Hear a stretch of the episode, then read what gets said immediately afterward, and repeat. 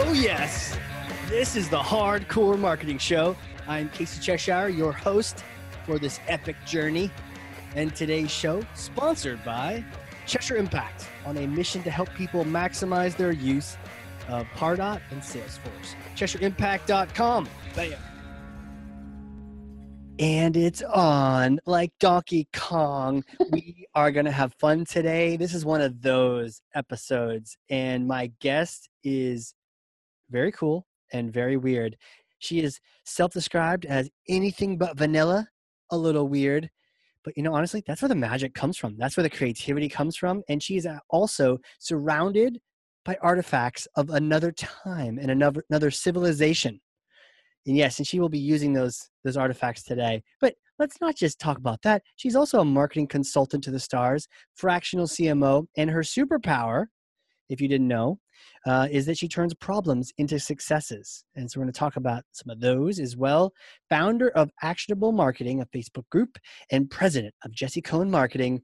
Jessie Coan, welcome to the show. Thanks, Casey, for having me. Well, that was the like heck? the greatest intro of my life.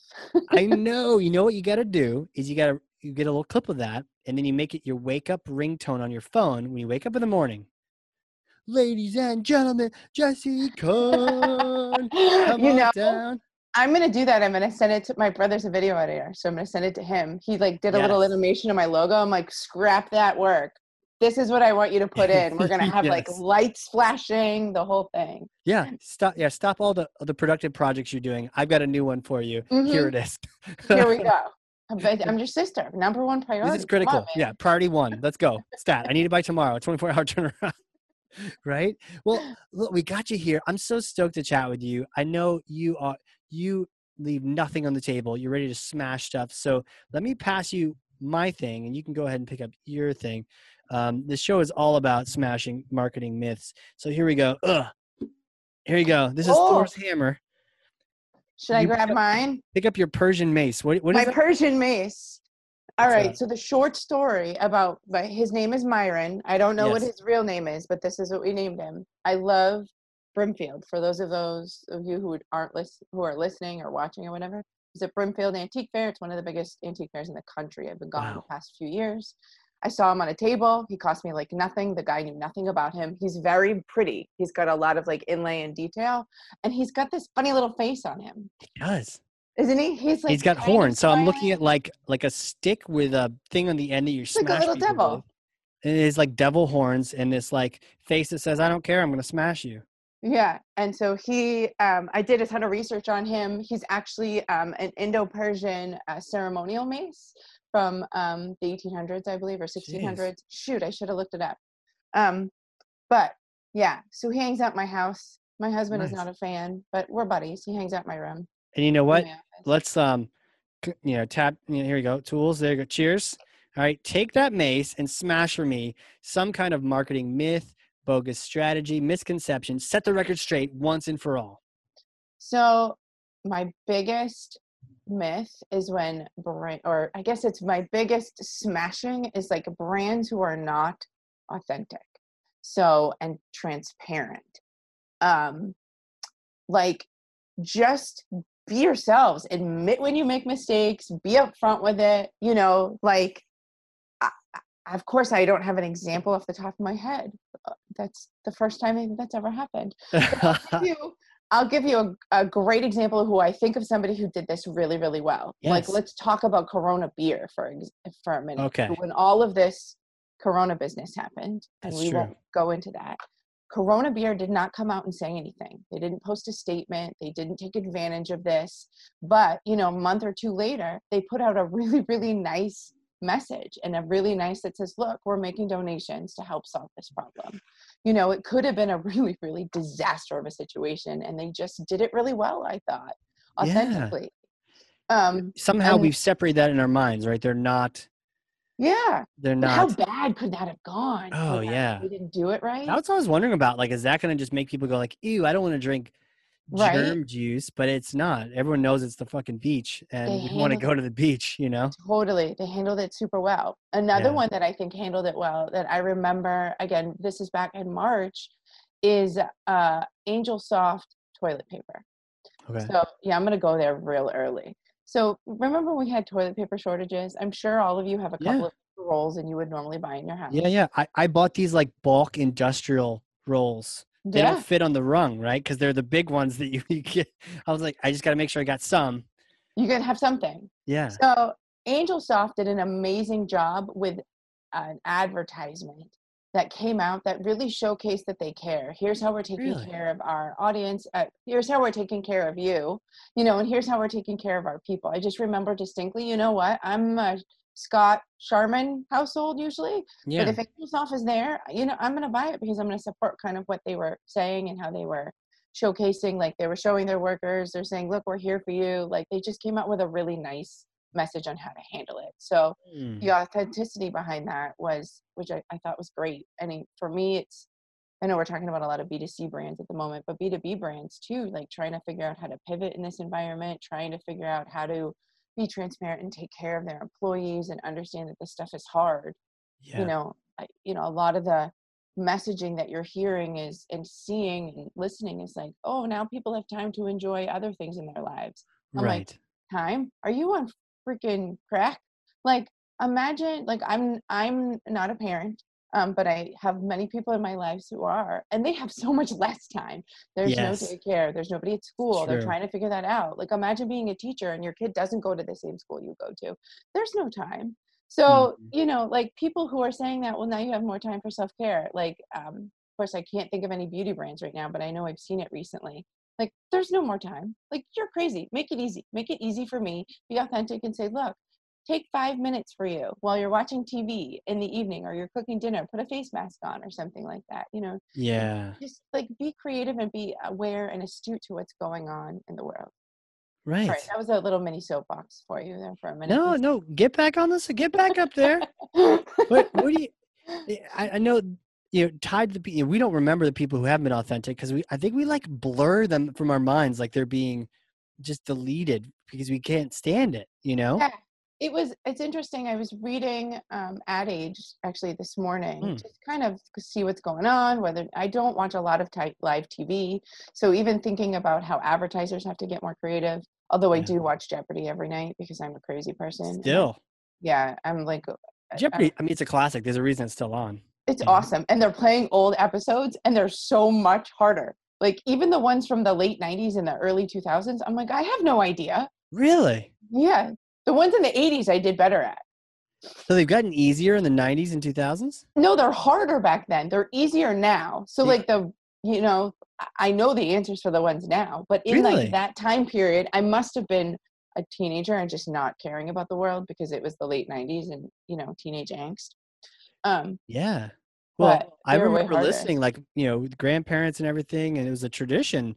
Hey, you know, pour that drink and sit down, and this is this is her, her ritual. My my grandmother was a ritual to sit down and watch Jeopardy. You know, you can be you can be playing your Nintendo games before that and after that, but in this house, that that's going off. We're gonna watch Alex Trebek, and and I I, I never could quite get all the you know questions even as I was growing up. But maybe that's it. Maybe we've gotten soft. well Jeopardy now is soft. Try it now because like as a kid i didn't get anything Okay. you know that's the difference and that's that's what's interesting about it i totally lost my original train Well, we're talking about ad age.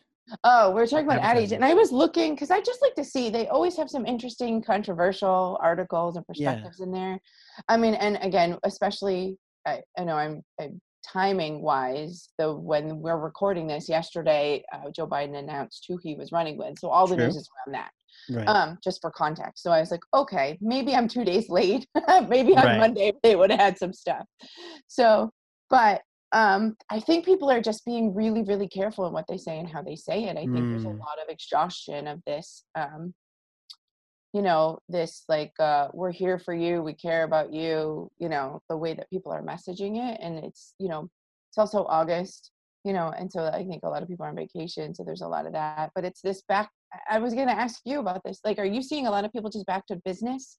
You know, in the in our B two B world that we live in right now, like that's what I'm seeing in a lot of places there's like a little bit of there's less chatter and more I- i guess chatter isn't the right word there's less of this like call for community you know call for this immediate need of networking community i guess is the way that i'll describe that Hmm. Than than there was that urgency i mean it's there because we aren't getting out but we've we've transitioned and we're more comfortable with the virtual world than we may have been even last month or a couple of months ago. Yeah i definitely had a period of mourning where i just was like eating all the things drinking all the things and just being really sad because i wanted to go to events. I had like eight trips scheduled up on delta right? Poor Delta.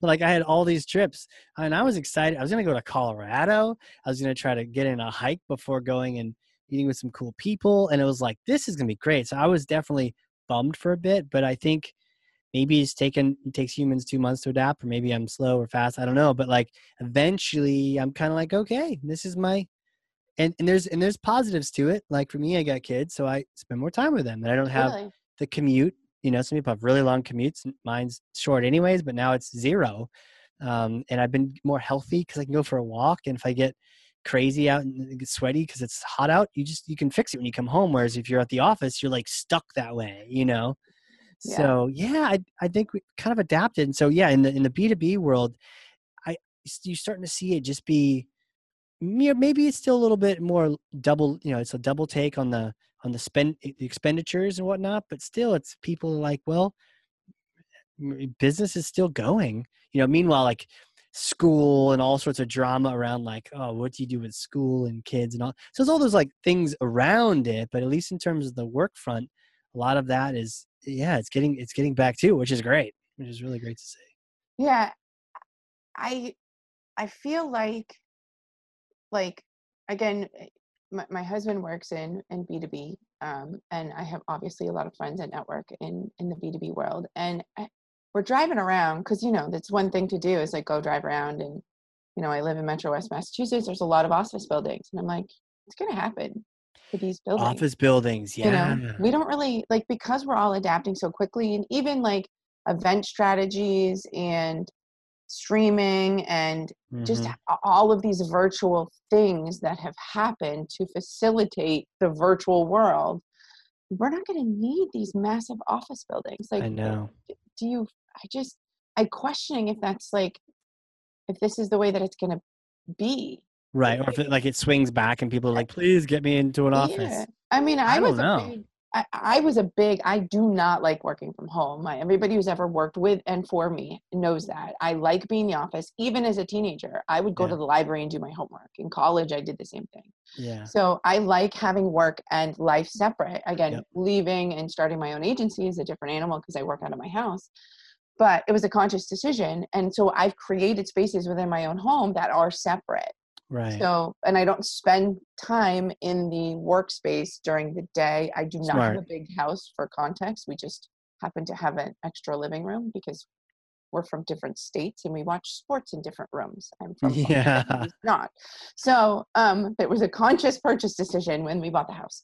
But you know, it's just interesting because I feel that like one of the big things that I'm seeing is this community change? And so mm. like even slack groups like i'm in like 15 slack groups they've there's a there's a different tone in those. There's a different tone when you go to networking events. It's much more normal. It's much more like okay we've done this before. Here's how we do it. Let's you know it's much more like less this like oh my god i need to connect with people to like okay i'm here this is the thing i'm connecting what do i need who do i need to talk to after this event to be able to move on and get the the needs that i need to get out of it and who do yeah. i need you know stuff like that so it's just a really interesting shift even from when you and i were are prepping for this conversation when was that like two weeks ago i feel like it's just completely you know the conversation mm. and the tone has changed a little bit. It's definitely calmed down right? We're, we're less reactive. I remember one week where every group i was in had a happy hour. So pretty much every night of the week was like a, a happy hour and eventually it was like okay too many happy hours. Mm. um, but i haven't joined as many they haven't had as many lately because i think well one either people are just out. Yeah there are those people that are like out and just like who, who needs a mask? Let's do this. And there's other people who are like no, we need to stay in. And then, you know, my family is more comfortable, you know, just letting, you know, like we'll do our part. We'll just kind of stay around here. And so we're staying around here. And, and yeah, I, I don't know. We've just adapted, I guess. And, and, and it is an opportunity though, because eh, the people around me. So for me, it was like, well, I could go network all these people and I could go meet these people, but or I could spend more time with my wife. I could spend more time with my kids, like build those relationships. So it, yeah, it's kind of been like a shift of like, what are the priorities? And you mentioned the office buildings. Um, I started questioning that almost immediately because because my team is remote across everywhere, U.S. and Canada, but we I do have an office in New Hampshire where I just like you like to go in, and it has a Mhm. window that overlooks a pond, and it's Mhm. really nice. And yeah, I just had that for a long time, but now I was thinking I might want to get rid of it unless it give me a really good deal, you know. And so I emailed the guy to say, "What do you got? What do you got for me? Because I'm I'm about to ready to bounce." But apparently, he's been selling a bunch of office spaces, maybe to the even bigger companies who are getting rid of their bigger space Oh, and buy smaller spaces. So at least I was hoping he'd be like, "Please stay, take my one dollar deal." But no, it was like people have been gobbling up my little offices probably because they got rid of the big ones. So but I'll probably get rid of that. I think I'm gonna get rid of it. It'll be interesting to see, like, you know, because like the rise of WeWork over the, you know, and these Yeah. co-working spaces and people because, you know, but let's talk pre-COVID, pre and post-COVID, you know, Yeah. the idea of these co-working spaces and networking events. And even like, you know, when I was at Aberdeen, it was, I had, we had a beautiful office space. Like we had a really cool over, it's, it was in outside of Boston. So there was free parking. It was easy enough to get to. And so we would, I would host events at night, you know, for Mhm. various organizations. And so even like, I think it'll be interesting to watch how businesses leverage their office spaces to benefit like employee gatherings once it's safe to get together in larger numbers i guess would be my, my first thought um, but even from there like why invest in an office space? You know i would much rather like when i plan to grow my agency for example and i hire somebody let's say they're local you know a, a writer or a designer or something I would Mhm. don't want to get together at my house. Like while I could, I wanted to, Yeah. you know, there's there's a level of like business separation. Like I've worked in environments and I love I've been very lucky that I've had some great, you know, agencies that I've worked with and other people. I've been to their houses. But Right. there's something a little bit mm, like especially now you're so much more intimate. But like having a be, being able to maybe rent hours of a space that have the facilities that you go and you work together to, to bang through a big project or that your employees can go and check in and if they need it like a, a, a separate space that has the amenities.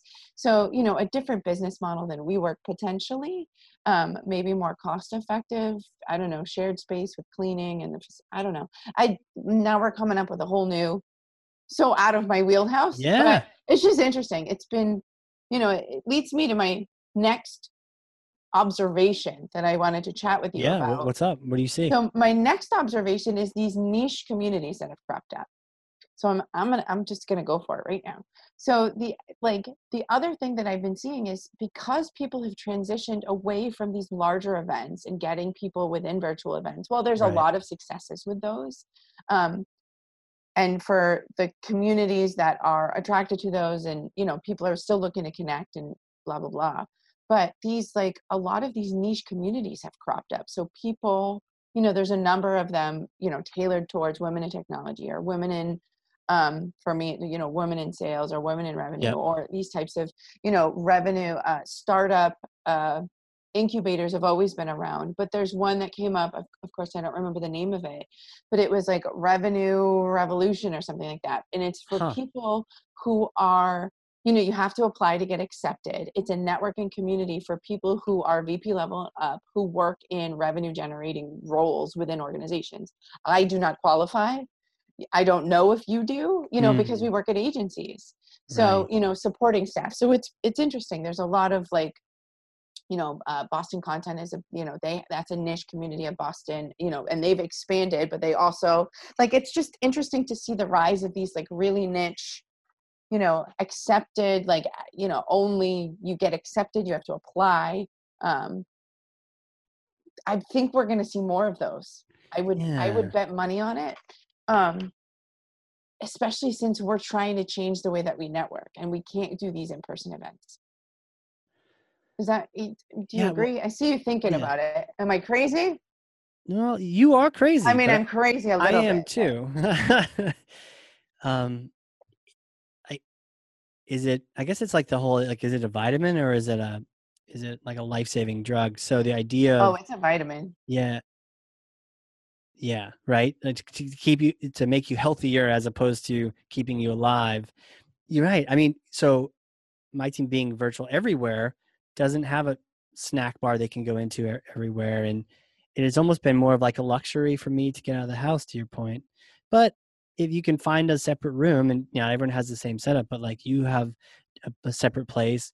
I have this coronavirus. This is the coronavirus Studio B in the coronavirus work office basement with no windows. I have like one, two, three, four, five, five lights all around me just so that I don't feel like I'm in a cave. And I still look like I'm in a cave, but either way, um, we sort You of have a nice orange wall. Do you? I do have a nice orange. Uh, You know, painting in primary colors is the way to go. Big But yeah, fan. it's it's a little bit of a home at home. You know, a little bit of office at home. So I don't know. It. You're right. I'm not going to bring anyone to my.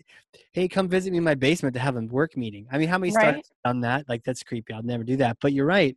Meet at a coffee shop now. I guess instead of or like a restaurant but even those like they don't always Yeah. have internet so like I, I just i think we're going to see a shift in these community spaces yeah, you know in these big buildings like if i were a large company and my there weren't people like why am i going to pay for this space? You know i don't think work's going to go back to the way that it was before. You're going to have some combination of work from home you know virtual Yeah. employees. It's just easier to hire top talent to fit your needs if you go virtual.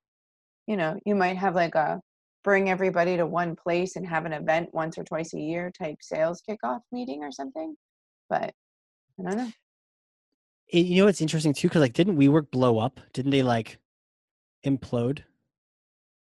um i don't know if they imploded i i know there was some controversy i know there's a bunch of other competitors that cropped up Yeah. um they're Okay. expensive to run you know Mm, to like a facility like that because if you don't have people you still have to pay for all the stuff True, true. you but know. to, to, you know, to your the earlier conversation, like, so my my office is at a Regus, you know, which is like the the boring, um, cold, sterile version of WeWork. Um, sorry, sorry, Regus, but you know, your brand's your brand. Uh, and so I was always excited. I keep I kept you know tweeting it. WeWork, come to New Hampshire, come to Nashua, please.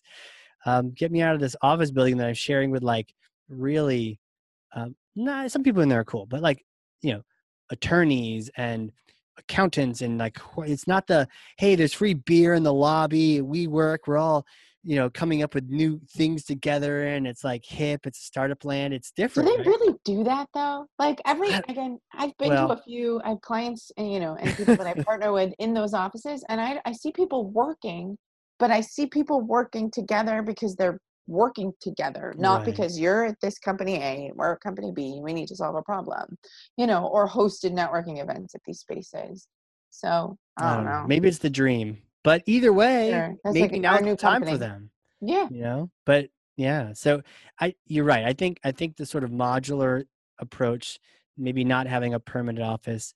I, I see. I still like getting out and connecting with people. So that would be my reason to like. I'd like to do that, but is it worth the expense? Especially if they're not going down on prices, they're going up. At least mine is. But maybe if it was going down, would I Well, stick around? Probably. But if you weren't spending full, if you weren't spending for full rental, so let's say it was part, I mean, and we could dissect this all day, but you know, let's say you're paying a hundred dollars a month, you know, and all of a sudden, if you only had to pay a hundred dollars a quarter, it or hundred and fifty dollars a quarter, you're Yeah. still saving money because you're having the one time, you know, or set number of hours or something. Right. Anyways, it's my new business idea. Don't steal it. Do it. Do it. I'm just kidding. Do it Please do it. I, I need to go somewhere. Jessie Coan marketing workspaces. Yeah, but you have to do some weird cool thing where it's like work dot spaces or work spa and then dot aces, you know? yeah, there you go. Yeah. Make it futuristic. Or just call it like work dot here. yeah. Right? Ooh. Yeah. Ooh. Ooh. I know. You probably want to gobble it up in the next week, I- two weeks before this thing gets published. Because I'm gonna go find that URL right now. yeah, and I have a few things to do after this call, so you have to gobble up before I do. oh, there you go. Well, you There can you just go. start it with me. I can have a Okay. co-starter. We can be multi-state. Yes, immediately multi-state from the beginning. There you go. Boom. Um, like it. in a warehouse down by the river, you know? Like, Oh my god, if I could imitate him, I would right now. oh, seriously, little Chris. Down by the river. Wouldn't it be funny if you gobbled up like the worst, sketchiest um, commercial spaces, and then turn them into working spaces? I don't know. oh my god, that would be the cool. Like, it, could they be haunted working spaces? Yes, com. you call it sketchy dot spaces. Totally. Like, dude, that's a way better idea that because it? that's a hot topic right now. All of these paranormal things. Like, I Oh. mean, he's a big fan of that. So, Well, what, what's the paranormal things? I know about the UFO videos, but I don't know. oh, I, I mean, there's so many. There's more paranormal shows on TV right now than I think there's Is ever there? been. You know, the Yes. the FBI released all of those videos. I mean, I sitting behind you right now. Did, did you? What? There's like a loud scream that the show goes dead. Ah! Can't publish this episode. It's too controversial. NASA will want the, footage, the footage of it. Um, that would be cool. crazy. Well, I want to ask you about the Slack thing because Yeah. I'm in a bunch of Slack channels too, or workspaces technically, and um, you got to have the app. You have the downloadable app, right? Of course. because it allows you to i- and anyone listening if you don't have the the app on your phone for sure but also on your desktop you want to get that because you can easily click between different ones and they show you notifications of which ones have new content. You gotta you gotta get that. But even then i've had some people have like slack fatigue and then the other thing is like some slack communities are vibrant and some are not.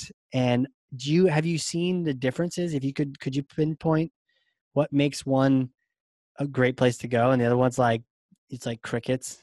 Yeah, it's all about I mean, it's two things I think. It's the administration running the group and, you know, encouraging the engagement of it.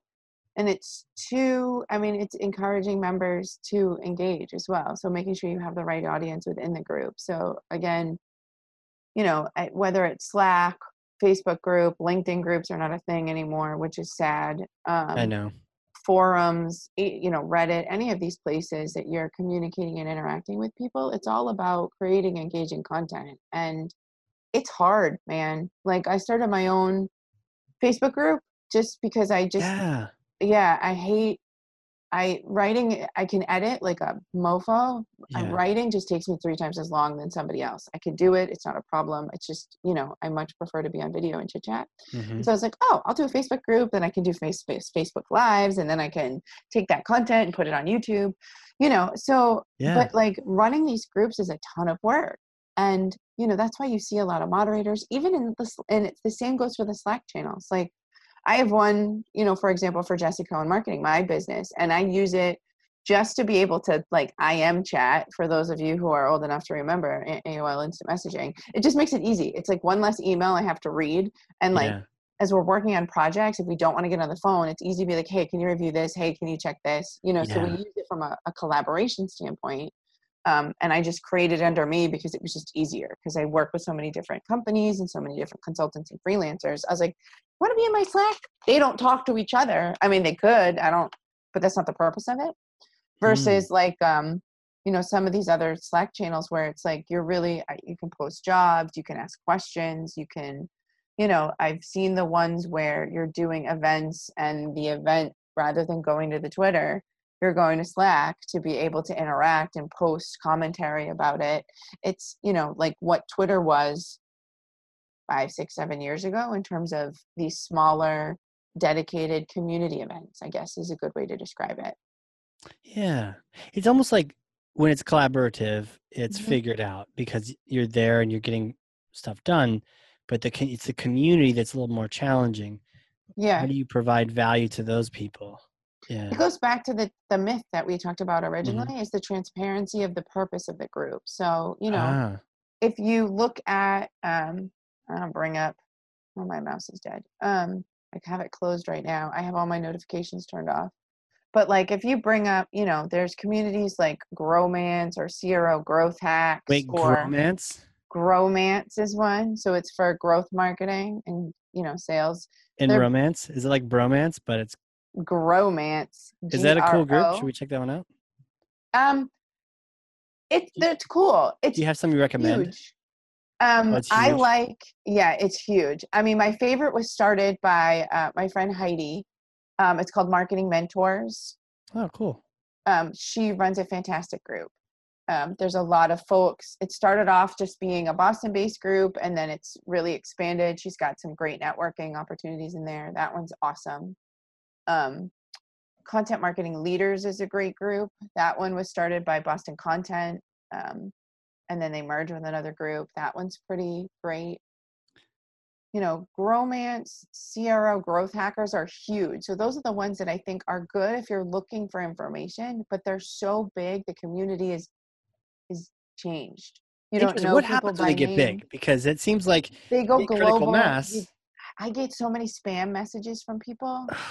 Like, I just like, let me read you one that I just I've like, ignored it because I can't even. I'm like, I'm good. that's a new thing for me. I haven't gotten spammed on Slack yet. Holy yeah, spam on. Slack sucks. Um, let's see.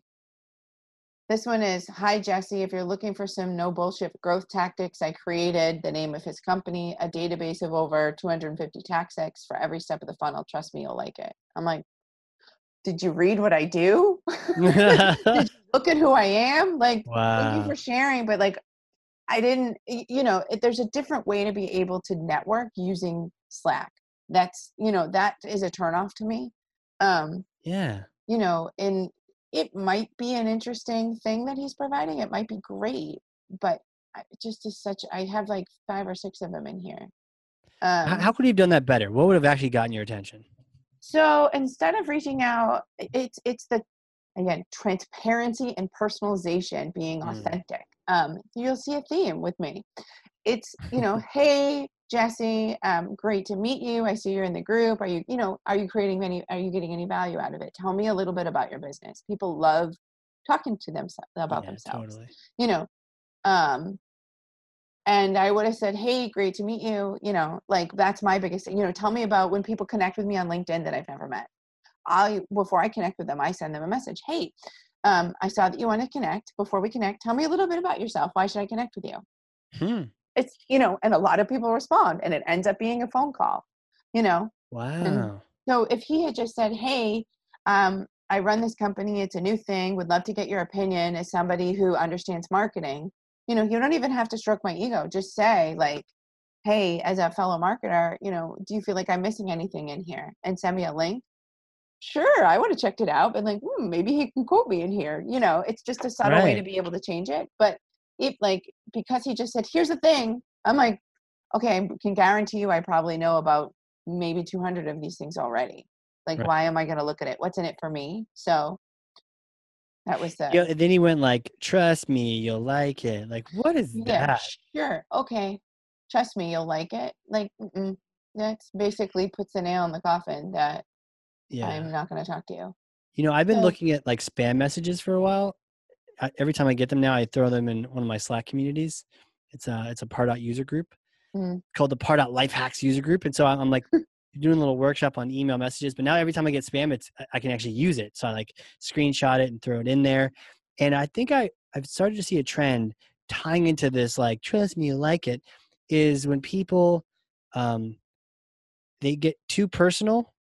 Um, it's like you know, in like Japanese culture, you have like personal and like formal, and and you know you have like the formal greeting. If you don't know who somebody is, you're not like homies. Then you Yeah. go formal, and then when you're best friends, you can do whatever you want to do, and you can use the more casual one. It's almost like I could see that being an email. Not that I need people to write like robots, but when people say things like "trust me, you'll like it," like I don't know you, I don't, I do not trust you. So you saying trust me is what people say when you can't trust them, you know? Right. And then other people saying like, I hope you and your family are well. Like, do you really hope I'm well? You don't even know me. Why do you hope I'm well? Uh, Like, and I know there's like general people who are just nice to everyone, but on email, I assume you're being not nice. I, am assuming you're sarcastic until you can prove otherwise. But like, to, but to jump to like, you know, like, oh, we connected recently, and I hope you're doing well, or, or you know, during these dark times, I hope, you know, I hope you're staying safe from the sickness. It's like, mm, do you? I don't, I don't really believe you, honestly. You know? Well, let me ask you a question because I, you know, I hope, I, I feel like I've said, I hope you and your family are doing well, but usually my notes have some sort of level of like, I'm not writing sales emails right now. That's Is it the first sentence? Do you open with that? Um, Dear Casey, I hope you're faring well. I'm going to send all of my times. emails to you. We'll now have that starting. Send me an email. Yeah.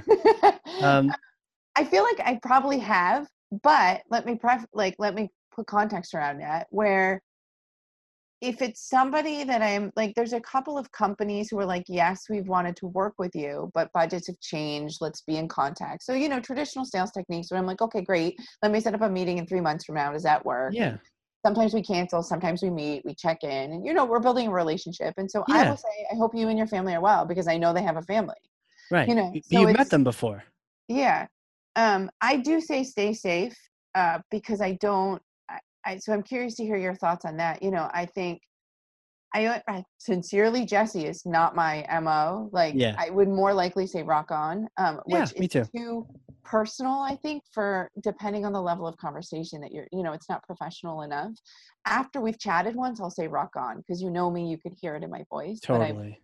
so it's like okay, you know, I hope, you know, uh, I'll just say stay safe. I won't put any more context around it. Just Mhm. implying that like it implies the hope you're well. It's not sincerely or best or you know, but it's addressing Yeah. kind of what's going on. How do you feel about that? Am I would that would you react negatively to that one? No, me personally though, I have a thing with sta stay safe, especially when people like you're driving and your friends are like drive safe or you're like drive drive safe. It's like what as opposed to like drive dangerously. Of course, I'm no. So I have a personal thing with that, but I, so I don't. There's no big deal around that for me in the marketing sense. But what I have found though is the people that um, somebody wrote me an email saying we talked the other week and I wanted to catch up, and that was tied in with like hope you're well, and that was a complete lie. I've never talked to that person somebody I have talked to three months ago opened the exact same way, and I think I have talked to them, but because they look just like the other one, I it, it sounded like the other one, you know, and so it sound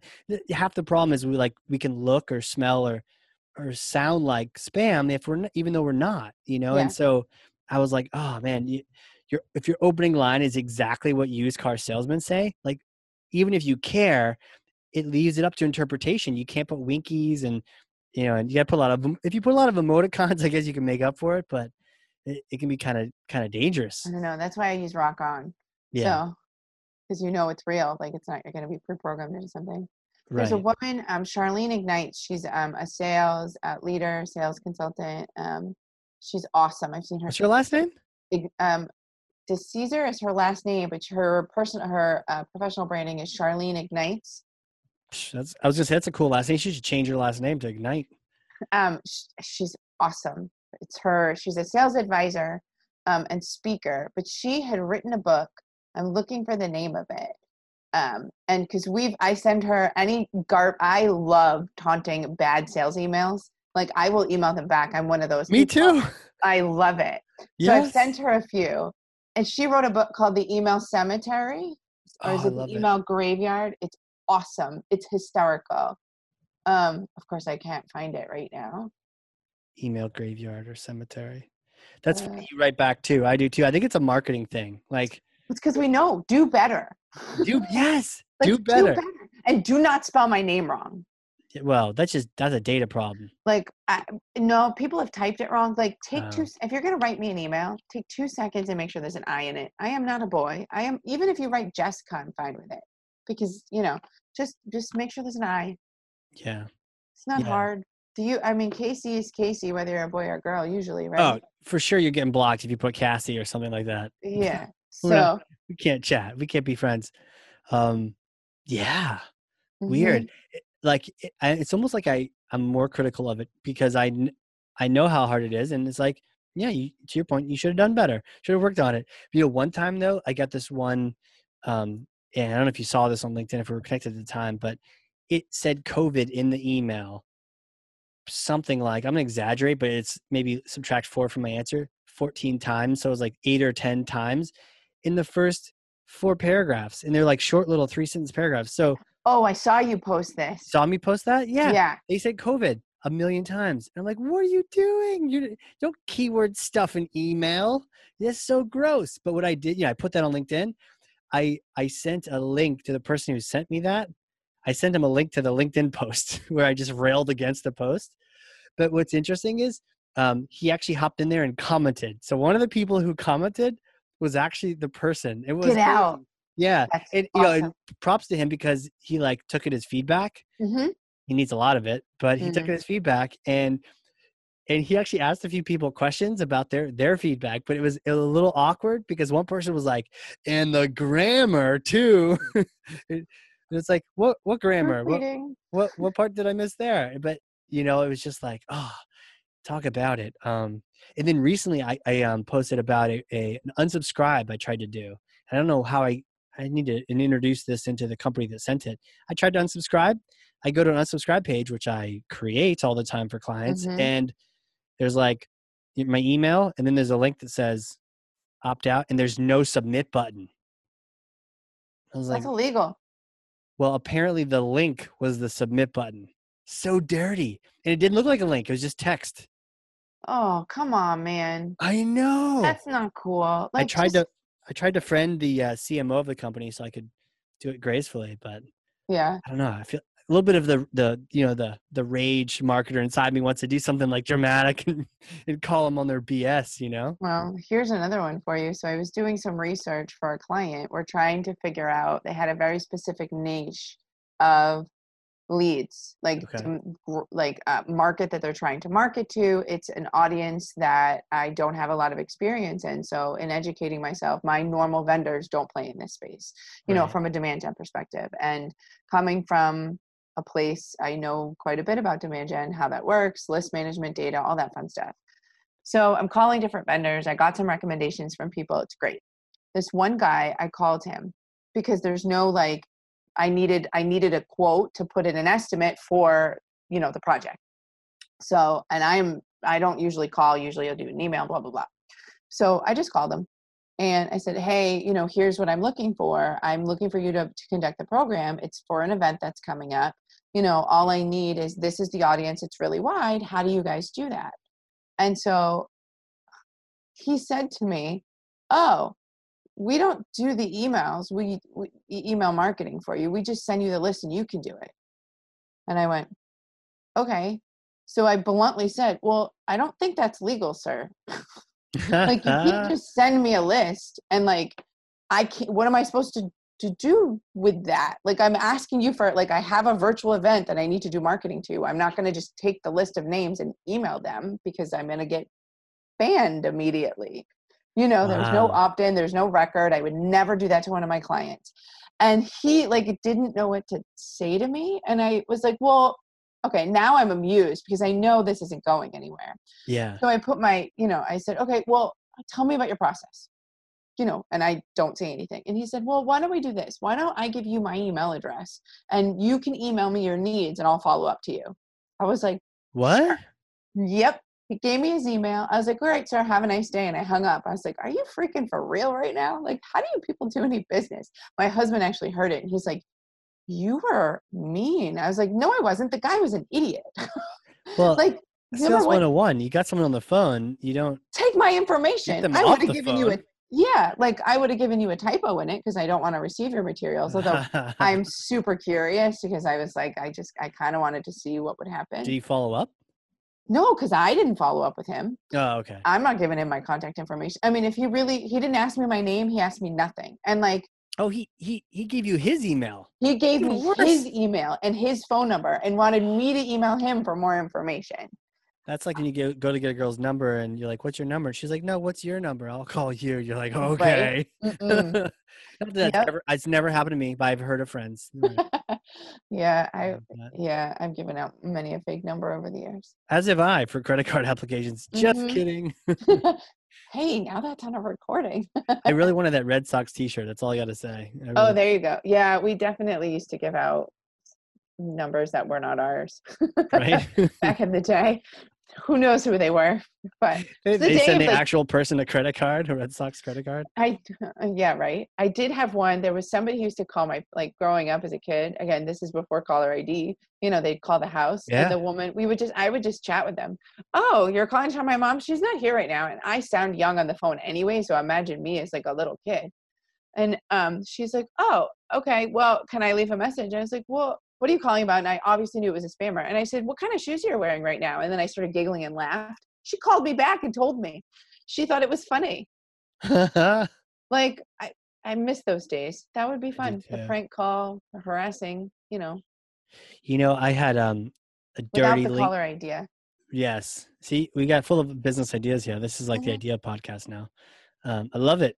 Um, I had someone where uh, this profile like wanted to connect with me on LinkedIn and kind of discerning, but in the end, like I don't want to be mean if someone like read my book or something, but really put a message in there, people. I do it. Um, and it's a, I'm like, okay, I'll, I connected with her. The next day, I get an email from what turns out to be her husband, and it was spam.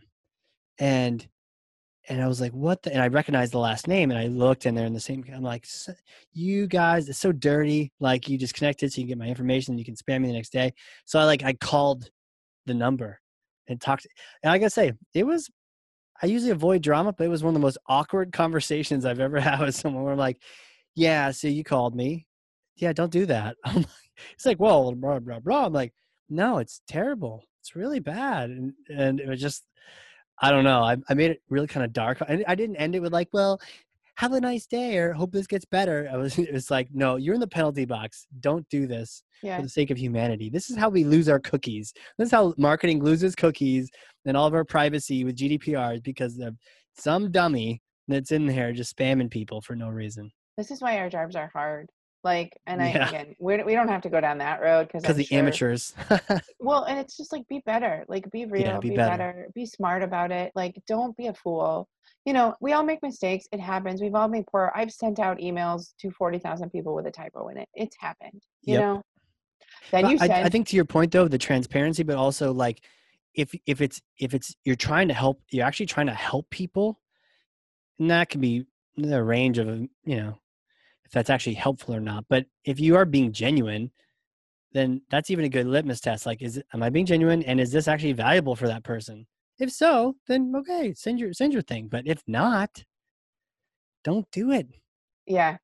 My favorite emails are the ones where people send out mistakes. So, and I- whether or not they're on purpose, and I've, you know, I've tried Oh. this in campaigns too, but you can tell when they're like, oh, shoot, it's two minutes later and the link was wrong and it's not working. And you see the email two minutes later on a newsletter. Oh, so sorry. Here's the real link. I love those. I always open them just to see how people handle them.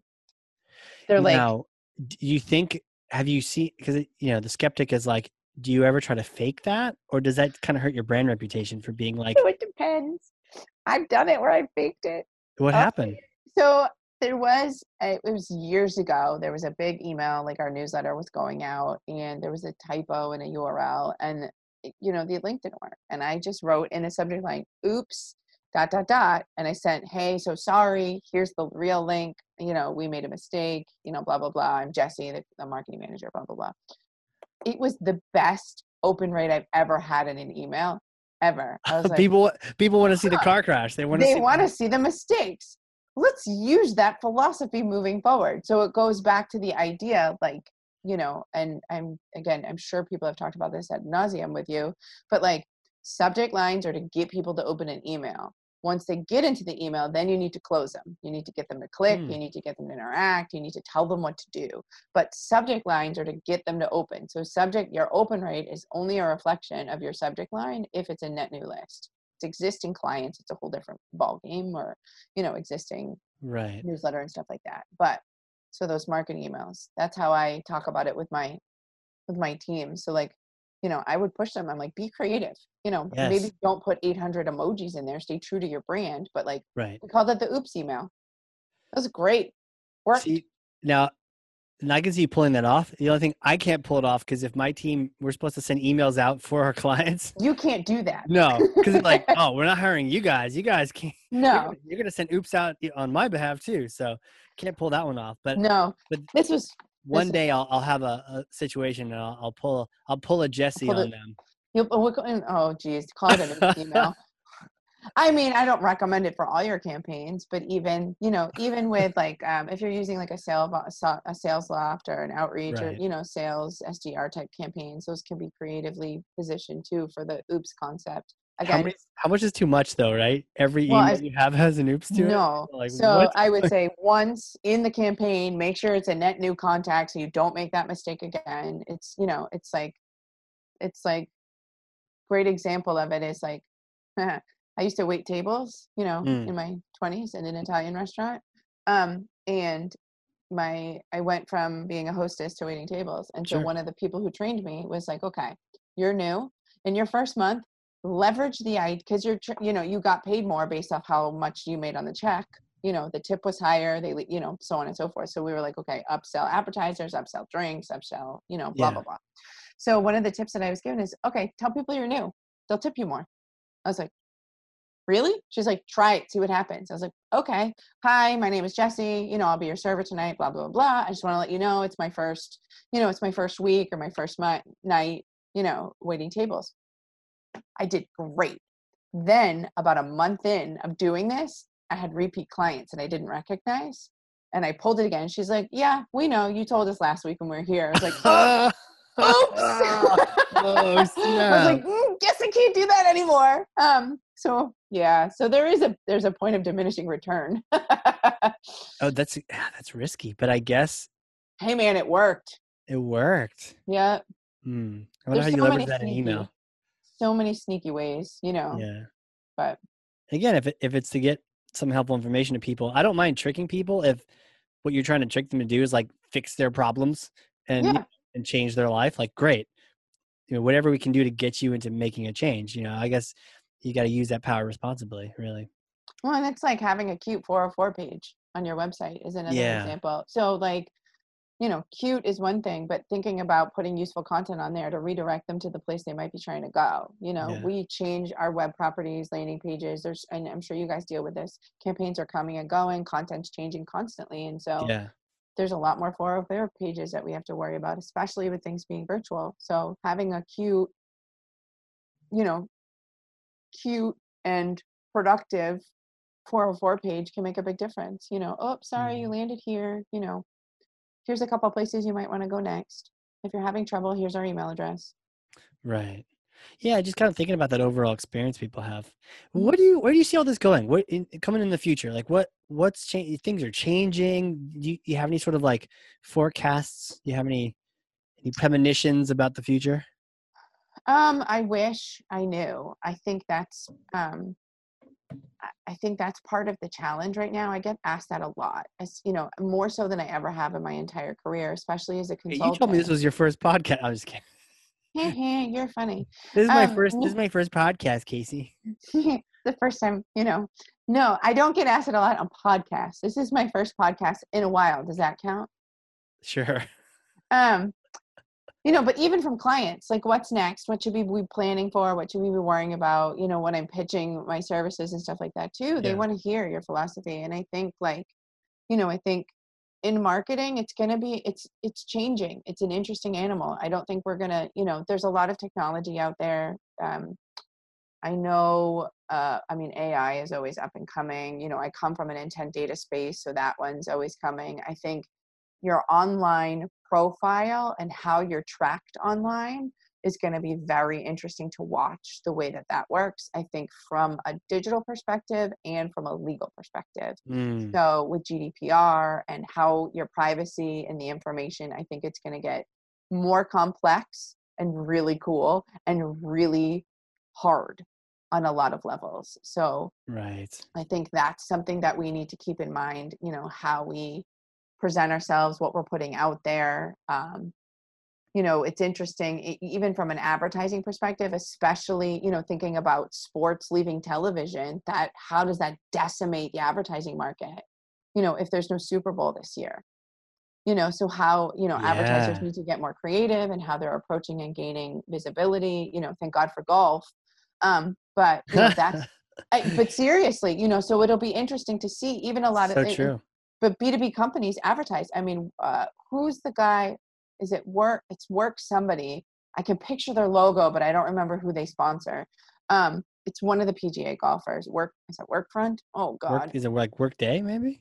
oh yes, it is Workday. Thank you. Um, I know everything. and they sponsor somebody big, and of course I can't remember who it is. But either way, like people getting more creative with that, and I think like even in my own household, I was researching. Um, uh, we haven't talked about it yet, but I love food. I love to cook, so I'm always on Mm. recipe websites. Yeah. And my husband was like, "Why were you reading about blah blah blah?" I was like, "How do you know that?" He's like, "Cause I'm getting ads for it." but you weren't on like how are you getting ads for something so niche and specific like i was researching different types of flowers or something crazy like that you know and i was on some sort of flower vendor website and i was trying to make figure out how to make oat flour there you go very transparent um and like he's like why are you on like i'm getting digital ads for that. And i was like that's so creepy but so awesome at the same time right. that we can get so targeted to like being within the same you know this uh, ip address in my house is the same right. you know? So they're targeting obviously they've made the right decision in terms of targeting my ip address you know because we're both here. So it's just going to be so cool. I like can't wait to see what we come out with like they're just it's just going to be awesome from that yeah i think people get all all creepy on it but oh i love it. realize well they, yeah i think from the marketing standpoint they don't realize is it's actually way better. Like how many times have you seen a television ad that just doesn't apply to you because it's like some other demographic and you're like that was a terrible ad or it just burns in your soul. Like i don't want to see another audi commercial to be honest. I- insert random car commercial driving across the hills. I'm not buying your car. I drive jeeps. That's what i do. Like show me jeeps driving around okay Yeah. please don't Totally. show me your little bot. If I'm gonna get something like that, I'm gonna get a Tesla. Okay, Tesla, you can advertise, and Jeep, you can advertise. Everyone else, you are blocked. Okay, I don't want another car commercial. Put something else in its place, and then I'm gonna, I'll like watch your commercials. I want to see what's going on. yeah You know? I'm trying to think of a brand. I because I'm definitely again outside of the industry that I'm in. I, even like my mom will call and be like, "I'm getting all these weird advertisements." I was like, "Wouldn't you rather see stuff that's relevant to you?" Like Right. you know, like I get. eh, I have a rescue dog, and so I have purchased beds for her. I Yeah. say that as plural because I'm a crazy person. Um, sure. off of Facebook advertising. It's some of the greatest beds I've ever purchased for her. You know, she loves them, so that's why I mm, bought more. Like Yeah. I would never have known about this product otherwise. It's great. They give me discounts. I can look them up. You know, Instagram advertising is another, you know, Instagram is Oh. gargantuan right now. It's crazy. But their um, ads are am- they they fit. I bought one time. I bought two things in a short period of time, and I almost bought a third. And I was like, "Whoa, put the phone down. You don't need that third thing." But why would I want it? You know, like no. Somehow they figured me out, and Yeah. it was great. They show me stuff that now they're getting a little wacky, but for a while they just had they were zeroed in on me, and I was like, "I would buy that. I will buy that. I Totally. bought that." Totally. I love how they're able to kind of I love I love the social ads because you can see the commentary on them. So Mm, it's like yes. you know again b2c wise so like a great example for me is like i've decided um, we're going to talk about makeup sorry i know that's not an area for Cool. everybody but i've you know household products as well like we've gone um, cruelty free so i do a ton of research in my house to figure out what products you know shampoo uh, body wash makeup all that stuff to to make sure that the companies are good companies that actually Mhm. are cruelty free because um, in if they're selling products in China, part of the law in China is that you have to do testing on animals. So there's some companies who still sell in China even though they claim they're cruelty free. I'm not here to bash them. That's just the way that it is. But I do a ton of research on it. So there's blogs that I check. You know, if I'm going to buy a new product or something like that, I want to make sure I'm getting something good. I want to make sure that I'm getting something. You know, I care less about the can uh, the chemicals. To be honest with you, I care more that you're not like trying my cleaning product on bunnies. Um. yeah. So what a what a buzzkill, huh? yeah, right. Sorry. Um. Feeling sexy tonight? You should. We've tried this on thir- Yeah, 30 the- bunnies. my bunny coat lived through it. Yeah. No, but the idea of like these companies, they can post an ad on, you know, on Instagram or even on Facebook, and you can see the people commenting, oh, this is a great product. Oh, I've used this. Or, oh, they actually have really ridiculously high shipping charges. Um, I'll give you another example. My cell phone case here is by a company called Pela. They're com- they're um, I bought them off of Facebook. P E L A. I will give them a promo in your thing if you can delete this if you want later. No, but cool. It's compostable phone cases. My um, ah, AirPod case is also by them. They, you know, but you can see the commentary. Oh, this is a great product. Oh, I ordered it. Who, you know, like Amazon, I'm sure they're paying for some of these reviews because that's another marketing tactic in there. But there's got to be some sort of probability, Stacey. There's some sort of level of real people in here Right. commenting saying good things and, you know, have experienced that. And Sure. so, like, I've bought a couple of these. I think they're great. You know, they're, it's got a little penguin on it. You can't see. Oh, the look at that. You know, my husband has one with a polar bear on So it. So that's biodegradable? Yeah, compostable. Wow. Yeah, it's cool. Yes. Yeah, the, the commenting on ads gives you a little freedom. I've I've Mhm. seen some some dumb ads and I've seen some ads making terrible claims. And what's cool is now I go to the comments just to see people burn them in the comments like, totally. Yeah, really? Is this what you're doing here? Is that what you're doing? And then one time there was this ad about like cold water submersion or something, or he's gonna make you super this and super these days, and then I'm commenting like, yeah, this reads like an infomercial, and somebody else is reading. It just it can be kind of fun, almost like YouTube video comments to be able Yeah. to see. Pe- people can be very funny and very creative and a little mean at the same time, but for a bad ad, I think it's like all fair and game. Well, and it's it gives you immediate feedback too as a marketer. Yeah. Again, this Yeah. is I have a friend I was doing some marketing. He wrote a horror novel, and so trying to do social media ads to promote a book, book marketing is a whole can of worms. I'm never Oh, doing yeah. it again. Um, it's super competitive, like blah blah blah. But in the short term, I did it because I was like, can I try it? Let me see what happens. And like one of the ads that we posted, it's a horror novel, so you know there's there's guidelines community guidelines around visuals that you can use. So i don't have like skeletons and pirates or anything like creepy in it. I did have a guy that's like it's a dark picture and he's like had hands on a face and it was like a little bit like creepy. Somebody hmm. reported it. I was like look at the how well this ad is doing and you're reporting that this is creepy. Like come on man. Like i've seen scantily clad people in various ads that you're letting go and this is what you're like this is a stock image that i downloaded for free off of unsplash. Like seriously? Come on man. So this is g-rated horror. But right? the comments on it were great.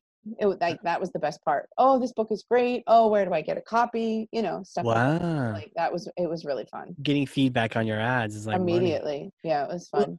Who are you? Like, this has been a lot of fun. I'm, I'm having a good time. But like, who are you? You- How did did you always know you're gonna be a marketer? Can you take me back in time, like little Jessie days? Like, what was it like growing up? And little Jessie yeah. yeah, Sure. So, um, as a kid, my mom always likes to say, my parents, I would say, like to say that I never, I went from crawling to running. So, like, I've always been a little bit of a crazy person.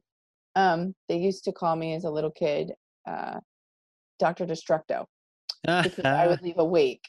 You know, I am not the cleanest person on the planet. I mean, my I wash myself regularly. I mean, like you- thank you for items within my that. House. You know, there's laundry out. Um, you know, so I'm a messy person, but you know, the idea of like someone would be we'd be playing with blocks or something, and I'd come by and be like, knock it down. Like I love, I love destroying things. Apparently, sure. so there you go. Um, so Especially terrible marketing strategies. Yeah, certainly, that's a big one. Um, yeah, but I'm a lot nicer about it now. Right. Right. so um you know so that's i it's one of the things though but i'm i'm i've always been a creative person i've always been one of those i'm very lucky to be um i've known who i am you know Mm, so that a, a lot and i'm aware of it so like versus i'm always jealous of those people who woke up one day and they're like i'm gonna be a doctor i'm gonna be I a know. teacher i'm like well i know what i'm not. I know who i am.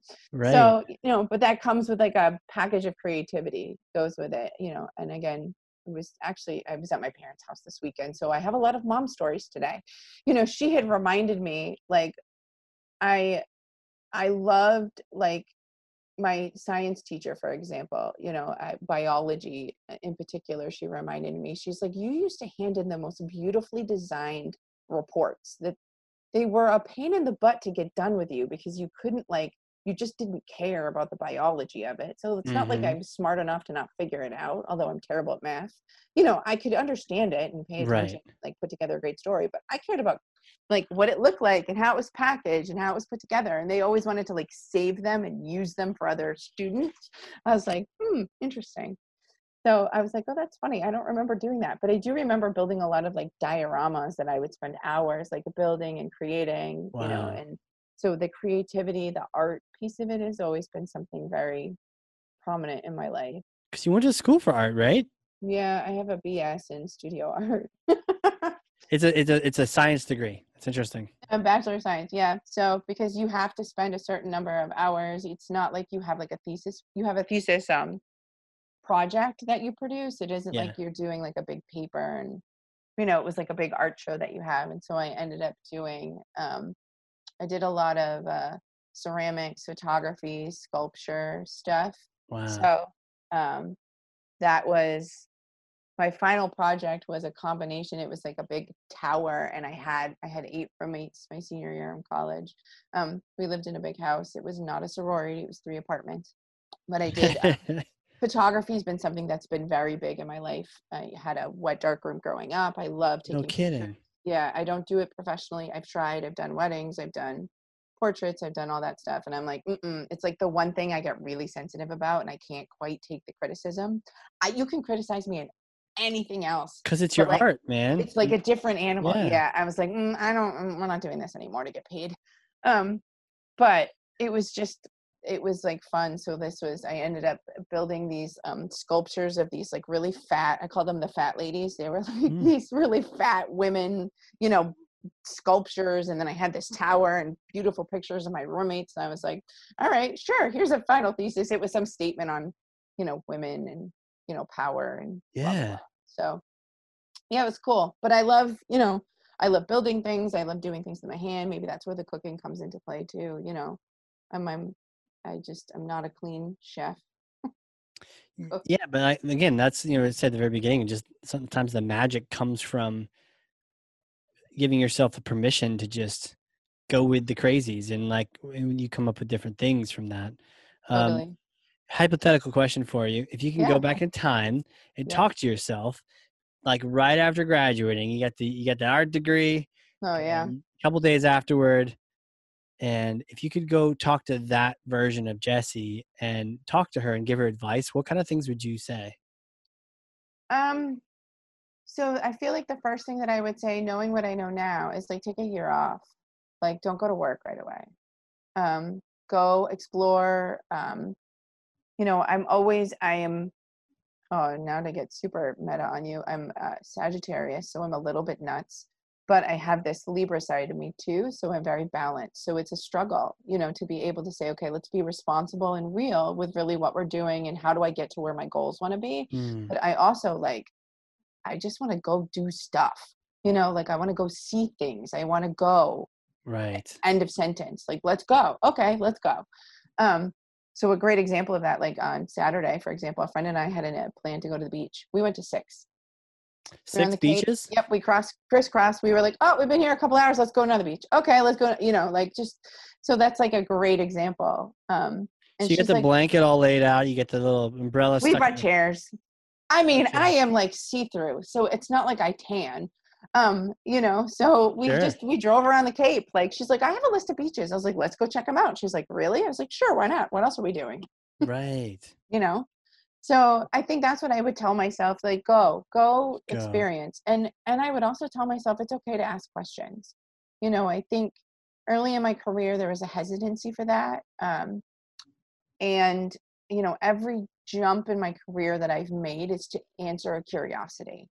And um you know i was fortunate to be at a company i was at vistaprint for four years it was the couple years before they went public a couple years after within a couple different departments hyper growth there Yeah. um like the amount of experience i gained from that job was absolutely incredible and i can't it was one of the hardest jobs i've ever had because of the hyper growth and because i was so young i didn't understand it yeah. um had 11 bosses in four years like Jeez.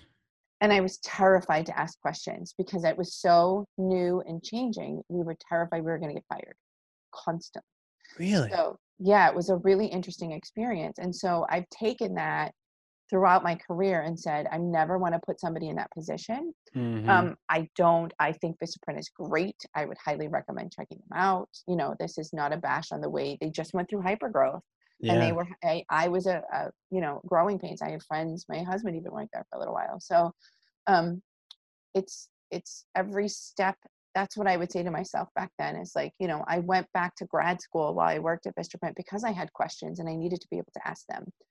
You know, circa Yeah. 2008, the economy tanked, and that's a whole nother story for another day.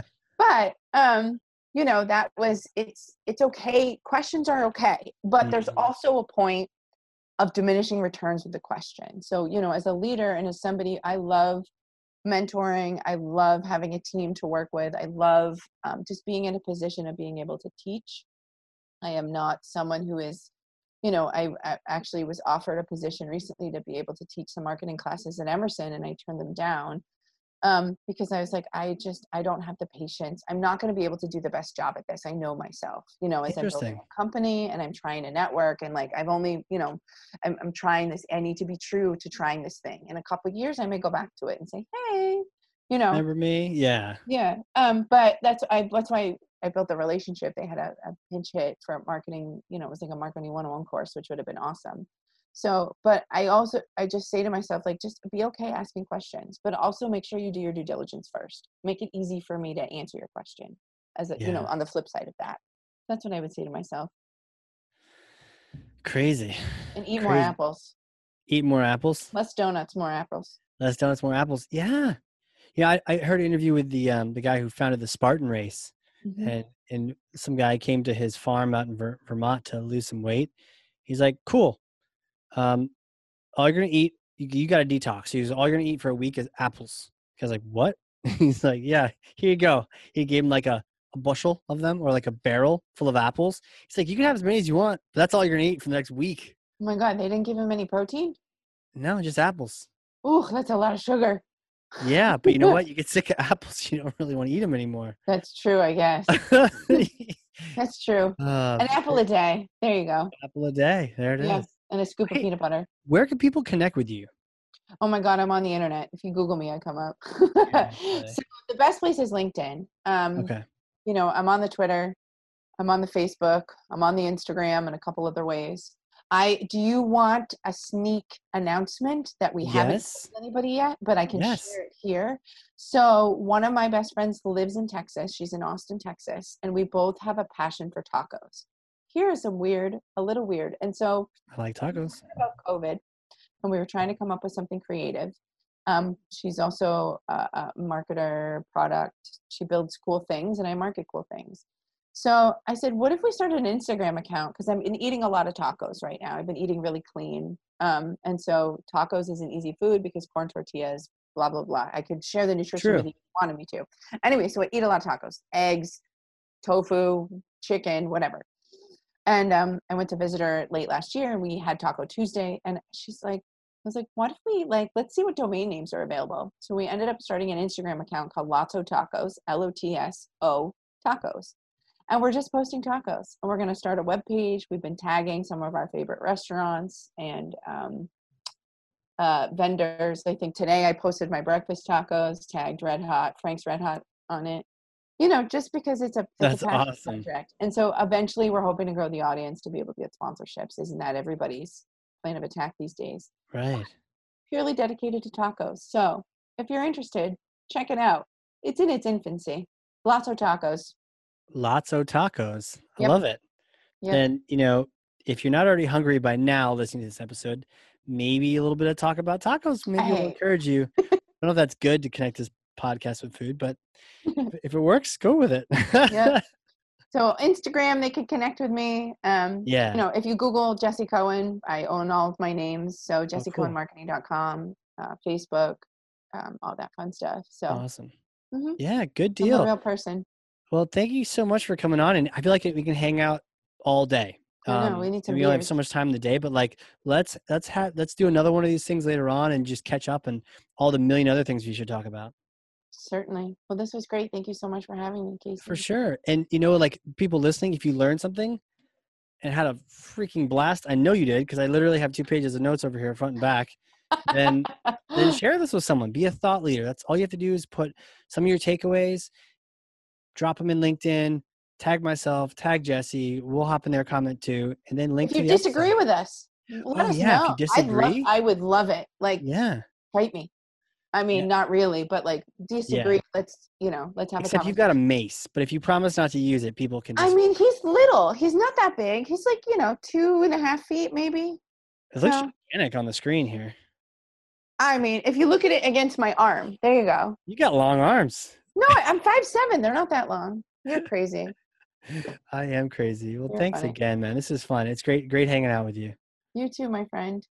All right, everybody. Stay safe. That's right. Stay safe, stay dangerous. And this has been the Hard Corps Marketing Show. We'll catch you all next time.